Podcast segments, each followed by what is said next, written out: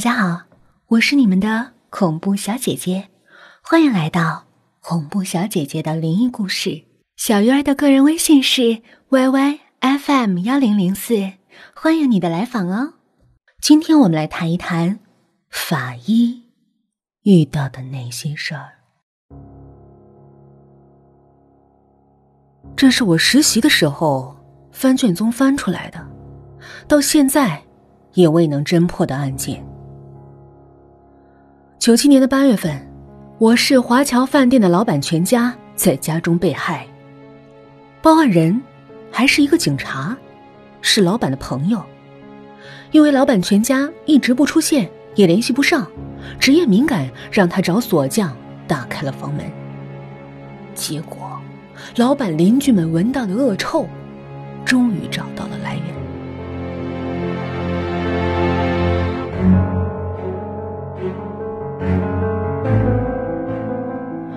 我翻看卷宗的时候，看到那些现场照片，不禁头皮发麻。老板被杀在书房，双手反剪，绑在身后，坐在椅子上。他死后，凶手推翻了椅子，把他盖在下面。当法医抬起椅子的时候，椅背上一层人皮。老板尸体的后背上也是清晰的椅背花纹。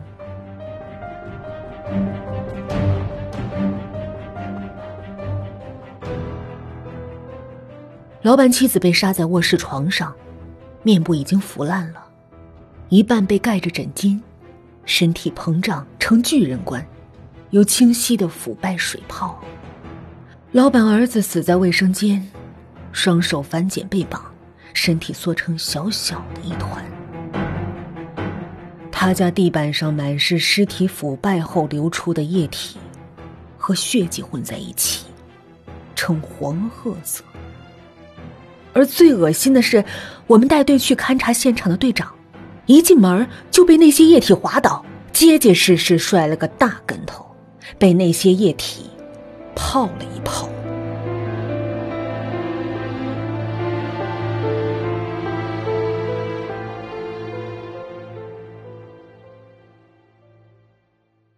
这是我法医系的同学在实习的时候参与的案件，时间。应该是二零零二年，当时他在实习，因为刑侦和刑技系本科都是四年，而法医本科为五年，所以他实习的时候，我回学校去看他，然后他讲了在当法医实习时参加的案件，其中的这个拼图，给我留下了极其深刻的印象，而我太善于想象了。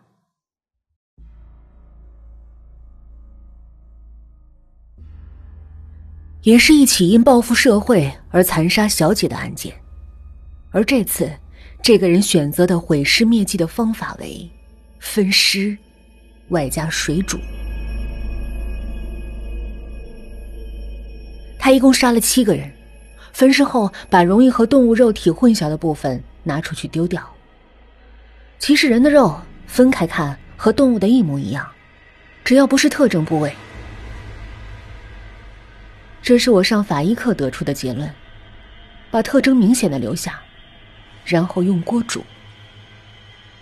被侦破的起因就是，终于有个捡垃圾的老头看到了他丢出去的肉，而感觉不对了，然后找到警察，化验后是人肉。就在那个垃圾站附近的小区开始排查。第一次排查，他躲过去了。第二次，打开门后看到许多大锅一起煮东西，于是抓了个现行。比较让我不寒而栗的是，我朋友他们的任务是从那几口大锅里捞出东西，挑着拼成七个人。专业的法医们呐！好些天都不想再吃肉了。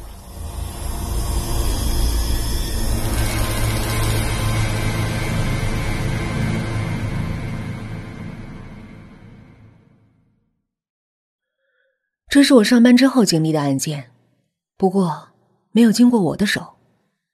这个案子在那个城市当时很轰动的，肯定有那些人是记得的。一个在小范围内知名的女人失踪了，在小城市，女人之名往往是因为他们的私生活，这个女人也不例外。她的外号和她的年代一样俗气，却又让人不乏联想。黑牡丹。他的女儿报案说，他很久没回家了，因为这个黑牡丹也是长期在外厮混的人，只有很久才会引起女儿的恐慌。排查之后，在时间上最后看见他的人说，当时他和孙某在一起，那孙某自然成了重点怀疑对象，但是只有怀疑是不够的。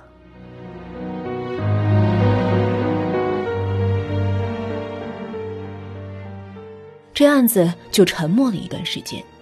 后来，孙某搬家了，他曾经租住的房子的房东去收拾，准备再次出租。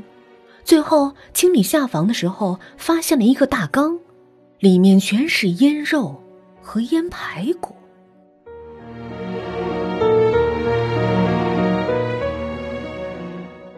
虽然孙某曾经经营过烧烤摊儿。但这样的地方发现这样的东西，特别是用房东的话来说，那些东西呈现橙色的怪异现象，房东马上报警了。经检验，符合那一切恐怖的想象，那骨头和肉都是人的。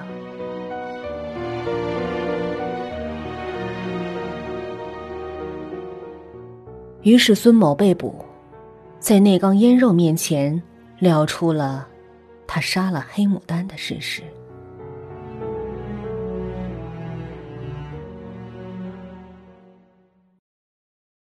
这是我给一个同学打电话，他给我讲的案子，发生在他们那儿的郊外。有段时间，总是有旅游的人在郊外失踪，案件往往都是这样。一种手法做的越多，就越容易破案，因为这样很轻易的能找出共同点，能找到分析案件的入手点。警方当然就去郊外排查。那是一个旅游区，有很多当地居民都把自己家里弄成可以招待客人的地方，想来便是做一些农家饭之类的吧，顺带家庭旅馆。在排查的时候，有一个反馈引起了警方的注意。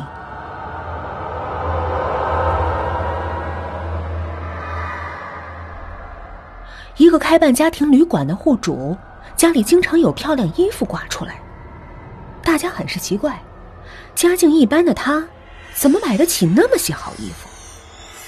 重点就落在了这家人身上，案子便侦破了。我同学说，这家的两口子都有些心理变态，看见别人任何方面比他们好一点都受不了，所以才会杀人。既然变态，也许就不会对这些事儿愧疚吧。当然，这是我的理解，具体怎么突破的，我没仔细打听。总之，那两口子交代了自己的犯罪经过。比较让人胆寒的是他们对尸体的处理方式。他们在院子里挖了个大坑，凑够了一定数量的尸体，便并排放在那坑里，然后在上面抹上水泥，再杀人，再藏尸凑数，凑够了再摆好，抹上水泥。就这样，在起尸的时候，那些人看上去便生生的被盖成了尸体的楼房。一共是四十多具尸体，住在那地下好几层的楼房里，而这栋楼房就在那家庭院旅馆院子中的地底下。也许以后我们去农家旅游，也要当心了。